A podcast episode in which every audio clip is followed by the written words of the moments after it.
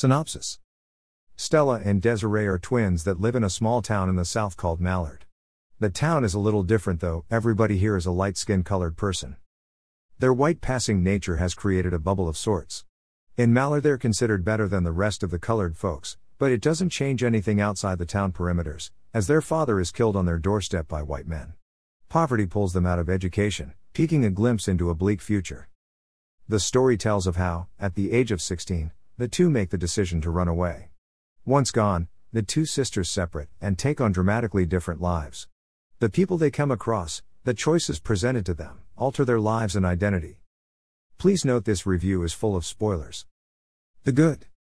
I did have to do a bit of research before getting into the book, because let's be honest, the British education system hardly covers anything during Black History Month, much less what happened in America during the 60s. Set amidst a time that has the Vietnam War, the assassination of MLK, as well as the civil rights protests. The story is told through two generations of the Vignes women. The story oscillates back and forth, ranging from 1956 onwards as Desiree and Stella are growing up. The novel then comes to a conclusion and gives you a look into what it's like in 1988, as their daughters continue to live their lives. The topic of race is ever complicated, but within the chasm is the lesser spoken problem of colorism. While both sisters are of a lighter complexion, they've been raised in an environment to think that any dark skinned person is of lesser value, and to associate oneself with someone of that nature is to ruin oneself.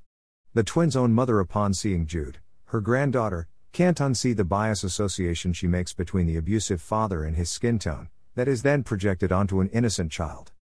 Greater than hadn't she told Desiree that a dark man would be no good to her.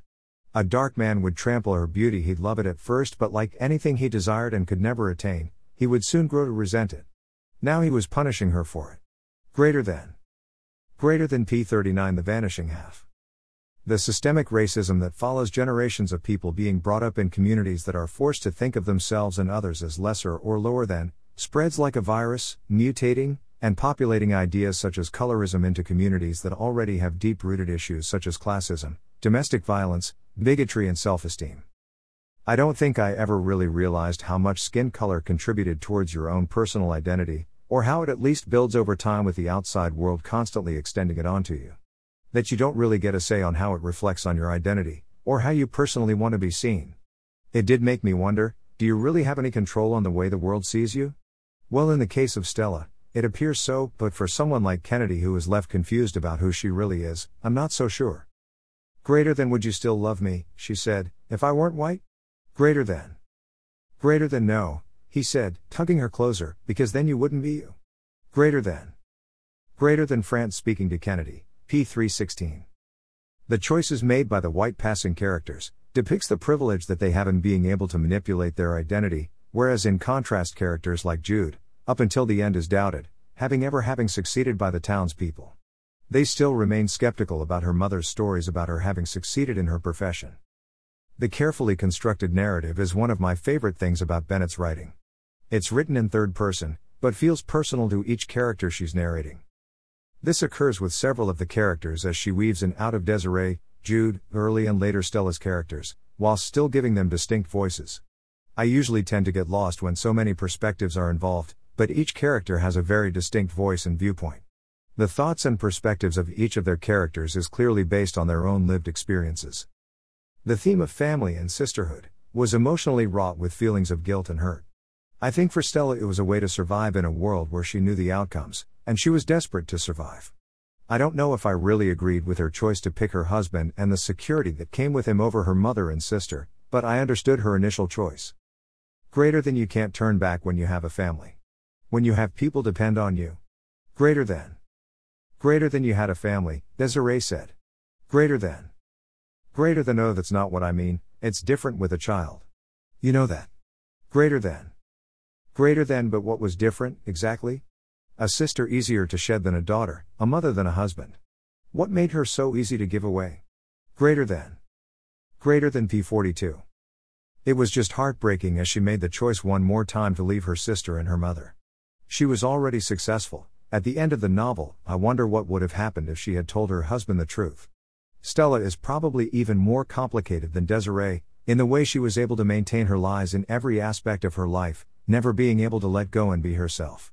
The way she is seen seeking comfort in her neighbor, it's clear she wants that relationship with her sister, she wants to be seen for the black woman she was born as, but the fear of the repercussions as well as a future that would propel her back into the difficulties she faced as a child or hold her back. The May. My only regret is that I wish there was more to Reese's character. There is a brief glimpse into his struggles prior to meeting Jude, which does enlighten you just the tiniest bit into the struggle of a trans character, yet I didn't think he was fleshed out enough. For the most part, Reese and Jude seem to live a picture perfect life, and for the time period, I'm not sure how truthful it is for a trans experience.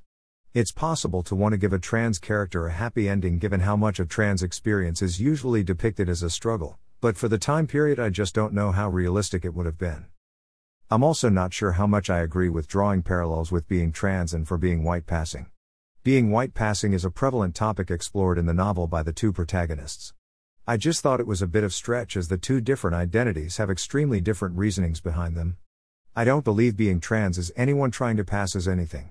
I would have liked to understand what Reese's thought process would have been like when he decides to be a part of Jude's family, up to the point of even meeting Desiree.